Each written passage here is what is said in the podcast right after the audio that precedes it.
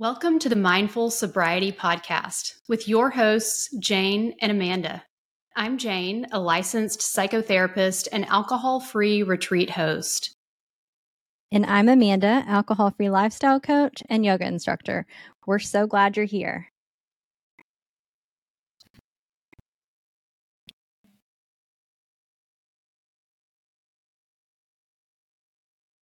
Hello, Amanda. I am so glad you're back on. I missed you last week.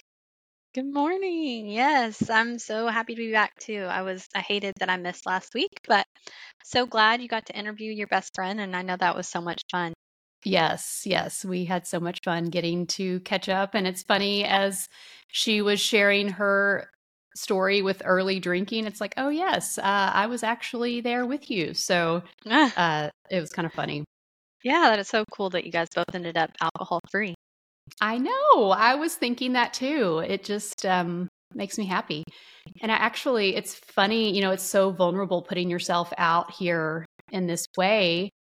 But I randomly got a Facebook message from a guy that I went to high school with that, we haven't talked in decades. And he is 63 days alcohol-free and said he had just gotten back on Facebook and had found some of my reels and listened to the podcast and that he could relate. And, that just made it, stuff like that makes it so worth it and is so affirming that there's meaning in putting yourself out here like this. Yeah, absolutely. Even when you're not hearing anything from people, but you're just sharing your story and being vulnerable, there's always people that are listening, even if they're not commenting or messaging or even liking. I personally am a heart liker. I heart like everything on social media I like. Yes. But that is not how everyone is. And some people are, just in the background, but it's definitely getting a message across for sure. Yes. Yeah. So we have been wanting to talk a little bit about anxiety. You and I, we were chatting recently about how emotions are one of the main things that people drink to manage, sometimes without even realizing it. And one of the most common emotions or mental states even that people try to tame or tone down is anxiety. And so I wanted to talk a little bit, as a therapist, that's one of the things that I see every single day. And anxiety is a normal, healthy state. It's not always disordered. It's a normal, healthy state. And so kind of changing our relationship to anxiety can be an integral part of living an alcohol-free life or sober curious life. And so thought we'd pop on here and give some tools to our listeners. Yes. I love this topic. Anxiety has definitely been a part of my life, all of my life. I did not realize it, growing up that, it didn't have the label of anxiety yet. Right. But I think I've always been anxious about everything or most things. Mm-hmm. So this is a really great topic. I agree. Yeah. I think that my temperament lends itself to anxiety. I've talked before about this, but as a kid, I was very shy. I was very attached to my mom. I was always by her side. I was like her little shadow, she would tell me. And, I don't know that shyness and social anxiety aren't one and the same, but I think they often go hand in hand because as a shy person or someone who's more reserved temperamentally, when you put yourself out there with a large group of people that you aren't familiar with necessarily, it can feel hard. And so just that tension and that self-regulation leads to anxiety. Yeah, for sure. I think for me, fear and anxiety, especially as a kid, were highly linked together. Growing up with my grandma, I always had this deep-rooted fear that something was going to happen to her because she was much older than any other mom. And so I just was terrified that she was going to die. And I think that was the root of my anxiety growing up. And then also just being on the playground with other kids and all the things caused anxiety for me. Yeah. Being accepted and well-liked and having people and connections with friends. All those things are so important as a kid. I wish I had known then what I know now, like about how to, and it's so hard to teach a kid that because they just think this is nonsense, but there really are some really great ways to, you know, regulate ourselves and to calm the anxiety naturally. For sure. Yeah. And I think one of the biggest things that leads to anxiety and then keeps us stuck in anxiety is thinking, how we think, how this internal dialogue that we almost constantly have going on in our minds. And that has the ability to either, I mean, really to change your life, the way that you view the world. Like we don't view the world in this objective way. We're viewing it through the lens of our thinking. And if our thinking is open and optimistic and curious, that can lead to a lighter view of the world.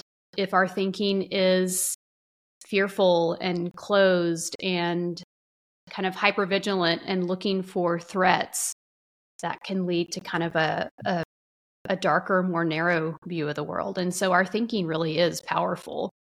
Mm-hmm. Yeah. And just the view of ourselves as well. I was laying in bed and I had some situations during my workday that got me thinking about some things in my past. And so I was laying in bed, and 10 years ago, if I had been thinking about this particular situation, I would have gone into stress and anxiety and shame and guilt. But last night I noticed myself like removing myself from my body kind of, and just watching it from up here and being like, oh, like I get it. I understand. I have compassion for you, instead of like, shame on you, and I can't believe that happened, and you know, just all the things.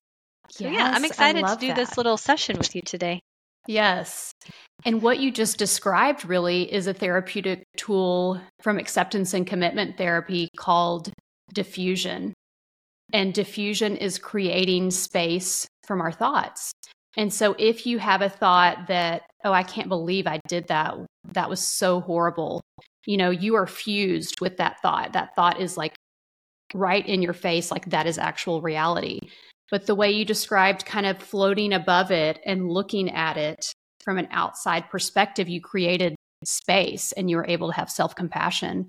So sometimes just using the prefix, I notice I'm having the thought that, that tool can help us create some distance and zoom out and see, oh, this is just a thought I'm experiencing. This isn't actual objective reality. Mm-hmm. Yeah. Yeah. I love that. So powerful. Mm-hmm. Yeah. And as I was thinking and watching my life from above, I kind of took myself, or I started to view myself as like the inner child, and like, what had I gone through in my life that led me to these points? And, you know, just allowing myself to believe like you were doing the best you could at the time. Yes. And that version of you was not the 30-something-year-old wife and mother and coach who has wisdom and life experience. That was a much younger version of yourself. And sometimes I think we hold ourselves to these standards that we would hold ourselves to today, but we're forgetting like, oh, I was like 15 then, or I was 21. Yeah. And sometimes even just taking a picture out and looking at yourself at that time period, you can be like, oh my gosh, that was a child. Mm-hmm. Like, of course she was doing the best she could and didn't know exactly how to handle this situation. Yeah, absolutely. Yeah. So when it comes to anxiety, I think there's a couple of really important points to remember. One is that anxiety is normal and healthy, and we need anxiety to survive as humans. We need to be able to plan ahead and prepare for potential danger. Anxiety becomes problematic when we use avoidance excessively.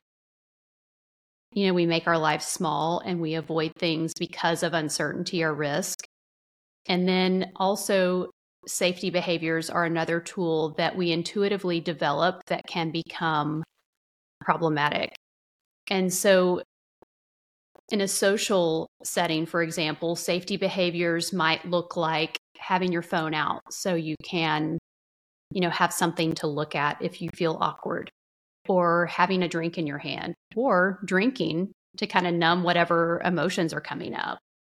It might also be, sometimes people like to have their back to the wall so they can see, or they have a friend with them. They don't want to show up to a party alone, so they have a friend.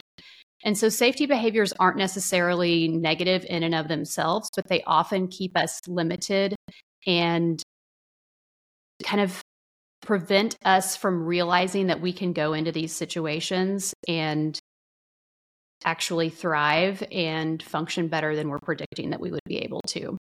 Yeah. Like, what can we do to prepare ourselves for what we're about to walk into and feel like our best selves? How can we show up as our best selves, even though this has potential to be a stressful situation? Absolutely. And I think the other thing is going from being on the defensive to the offensive.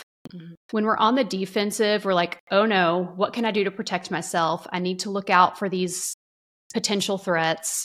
And so in a social situation, that might be looking around, like, who's going to accept me? Who looks easy to talk to? You know, can I join in to this conversation? Whereas being on the offensive is kind of like, you know what, bring on the awkward conversations. I'm just going to go up and I'm going to see what happens. And, you know, I'm going to be playful with this, and it's an experiment. And, you know, what will it be like if I go in here completely sober and I don't know anyone, and I'm just going to go up and talk to these people and kind of see what happens? And almost like having this playfulness with it and this openness to whatever happens and trusting that you can cope with it. Yeah. When I think of being on the offensive side of it, I really think of like feeling joy. And when I think of being on the defensive side of it, I think of feeling a little bit miserable. Yes. Yeah. Like just waiting for something negative to happen. Mm-hmm. Right. Yeah. So this kind of belief that, oh, I have the ability to cope, that's a really important piece of anxiety.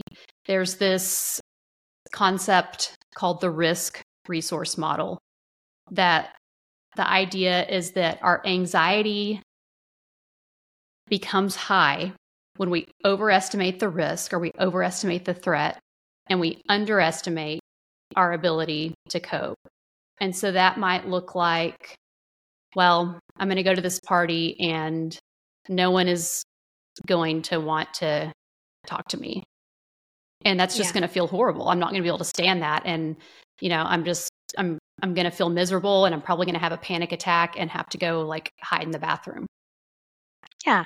And I guess on the other side of that, you could go into the party with knowledge that I'm going to go talk to these people in particular, because I feel like that they're fun to talk to and easy to talk to. And I've had conversations with them in the past, and they're really nice. Yes. And so you're not overestimating the threat in that situation. In that situation, you're saying, no, I've got a plan, and this is what I'm going to do. And even if it doesn't work out, I'll figure out a plan B. Mm-hmm. Yeah. Yeah. So one thing, when I was sober curious before I quit drinking, a scenario I had in my head is that everyone is going to think I'm an alcoholic. And so that thought literally kept me drinking for a while, because I was like not down with the label. Right. So there was this concept kind of before the sober curious movement took hold that people who are sober, they must be sober because they had a big problem and they're an alcoholic. And so you had this thought, oh my gosh, people are going to think I'm an alcoholic if I quit drinking. Yeah. So can you kind of walk me through that, like as if I were one of your patients, and how we could, you know, change my mindset on that fear of worrying about people thinking that I'm an alcoholic? Absolutely. So one thing that's important to remember is that it's not necessarily the situation that causes someone to feel a certain way. It's how they think about the situation. So kind of a classic example of this is, let's say you're walking down the street and on the other side of the street, you see somebody who looks familiar. And so you smile and you wave and you call their name and they just look straight ahead and they keep walking. So that's the situation. One thought might be, oh, wow, she must be really mad at me. I wonder why she is totally ignoring me. And then the emotion that would come from that would be fear, anxiety, dread, maybe some guilt. Another way of looking at that situation could be, well, I bet she just didn't see me. She looked really busy and kind of preoccupied. You know, maybe I'll shoot her a text later and tell her I saw her. And then the emotion from that thought would be more just neutral, maybe a little disappointed that you didn't get to see your friend. Yeah. And so for you, the situation would be, I'm thinking about letting go of alcohol, releasing that from my life, and letting people know that I don't drink anymore. That's the situation. And then this initial thought was, well, people are probably just going to think I'm an alcoholic and judge me. So what emotion comes up or came up for you back then when you had that thought, people are going to think I'm an alcoholic? Fear of judgment, fear of non-acceptance. That would be the biggest one, I think. Like, as people, we're made to connect. And yes, we as people also need to be accepted by some people, at least. And so I think there was this very real, genuine fear that I was no longer going to be accepted. And I would say those are the main ones. Mm-hmm. And I guess there was some fear around image. How will they look at me? What will they think about me? What will they say about me? Yes. So lots and lots of different thoughts related to the label of alcoholic that led to fear and anxiety, kind of telling yourself a story about what the future is going to look like. Yeah. Yeah. For sure. Okay. So let's pretend I'm talking to Amanda a couple years ago and you're saying, well, if I quit drinking, people are going to think I'm an alcoholic. So what makes you think that thought is true? Well, I know that a lot of people that quit drinking go to Alcoholics Anonymous, and that is not my journey, but I just have this fear that their first reaction is going to be that something terrible happened and she, I don't know why I feel this way, but I just have this deeply rooted fear that people will think that I'm an alcoholic and that my kids have had a terrible life because of it, and all of those type of things. Yeah, like something shameful must have happened. Mm-hmm. Okay. So is there any evidence to suggest that people will say that about you? Like, has anything like that happened before, or have you heard people say that about other people?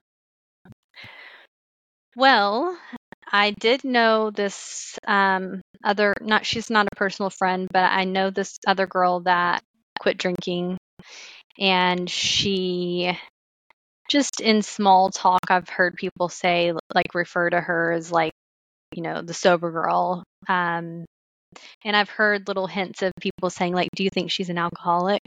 Yes. And so just little things like that.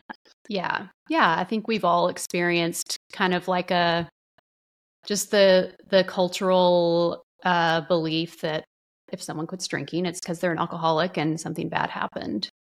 Yeah, for sure. So on the flip side, any evidence to suggest that maybe that thought isn't true, that people wouldn't automatically assume you're an alcoholic? Yeah, I mean, I feel like we are in a new culture that is unique, and I'm really grateful for that. I think if this were something that happened 20, 25 years ago, that it may be accurate to say that most people that are sober for a reason are probably in AA. But now I've found that there are a lot of different ways to quit drinking, and a lot of those are not Alcoholics Anonymous. Now, I do think that's a great place for some people, and if that works for you, that's great too. But for me, I just wanted a group of women that also were living pretty normal lives and, you know, drink too much wine at night sometimes. And that was the main situation, and that, you know, nothing horrible had necessarily happened in their life. I wanted to connect with women like that. And I had seen women like that on social media. And also, like, I looked up, you know, famous people that don't drink. Yes. And there are quite a few, like Jennifer Lopez. There are. Yeah. Yes. Yeah. Yeah. Okay. So I would say that's my evidence. Okay. So we're wanting to reframe this thought. People will think I'm an alcoholic. So what's another way to look at that? I have given up alcohol, or I've removed alcohol from my life as a way to be healthier. Yeah. I like to, you know, drink smoothies and eat salads and do yoga, and finishing off the day with a bottle of wine was just not, it was no longer part of my health routine. Yeah. Like that doesn't align. That's incongruent with the way you value taking care of your body and your mind and your spirit. Yeah. Another way would be like, say I did drink on a Friday night or a Thursday night or whatever night of the week, and the next morning I woke up, or I didn't wake up normal, like I would normally wake up early in the morning and be able to fix breakfast for my kids and, you know, hug them before they go out the door to school or whatever the situation. I could reframe it and say that being alcohol-free allows me to wake up and cook breakfast for my kids and love them in the way that I want to. Yeah, I love that. So this next set of questions, I think these are key for when we're predicting a bad outcome. So catastrophizing, fortune telling, which is if you like name the specific thinking trap, people will think I'm an alcoholic. We would call that fortune telling. So the three questions are, what's the worst that could happen? And then with that question, how would I cope with that? Because we often just think we couldn't cope. And then what's the best that could happen? And what's most likely to happen? So good for questions. You, let's say you quit drinking and people say, yeah, she's an alcoholic. Like, what's the worst that could happen if that thought is true? And how would you cope with that? Well, say that is the worst that could happen and that it actually does happen. Perhaps, you know, everybody goes on with their lives and assumes Amanda's an alcoholic, and maybe one of my kids' friends' parents also has a similar situation, but is continuing to drink and is having a lot of problems in their family because of the alcohol. And said child has heard, I heard so-and-so's mom is an alcoholic, but in their little mind, they're like, but she's not drinking anymore, you know? And said mine, he's like, but my parents, they drink every night, you know? That could be another situation, or it could be that people just think that, and that's just all there is to it. Yeah, like you just kind of have to let go of what other people are going to think. Yeah, and life just totally goes on. Yeah. Yeah. So really the worst case isn't actually as bad as you're imagining. Right. Yeah. So what's the best that could happen? The best that could happen is, you know, I have an amazing group of women that I get to do life with that are also alcohol-free. And we do really cool things like go on yoga retreats and have a freaking blast together, because We're both on the same page. We both have realized that we don't need, or both, all of this group of women have decided we don't need alcohol to live our best lives. And yeah. I just get to do life with these people. I get to bring a new energy into my family that is excited about life and has goals.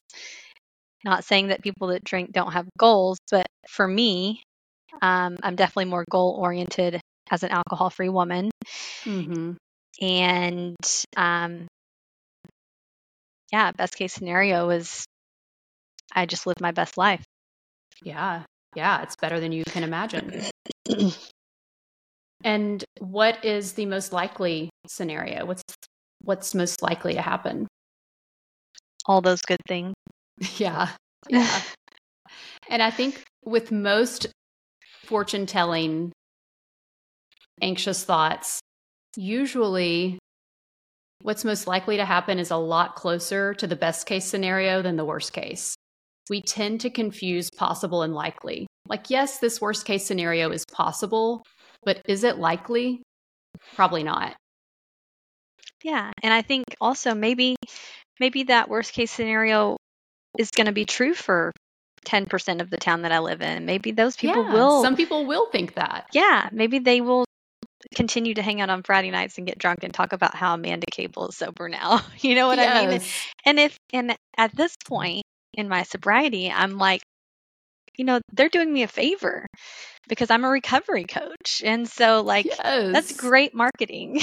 Yes. Get your name out there for people to reach out to you when they decide your life is looking pretty good. Yeah. Because remind me of the statistic of people that are, I believe there is a statistic about how many people are at least sober curious or would like to drink less. Yeah. There's a pretty decent percentage of people. I don't remember what it is. I don't remember what it is either, but my guess is that it's more than half of those people. Yeah. Yeah. Because it's not doing anyone any favors. No. I was actually listening to a podcast. I don't want to get too far off the subject, but talking about dynorphin, which is the opposite of an endorphin, and that after two drinks and your body starts feeling that initial euphoria, after two drinks, that no longer happens and your body is trying to reach homeostasis. And so it starts excreting dynorphin, which causes feelings of dysphoria, melancholy, anxiety.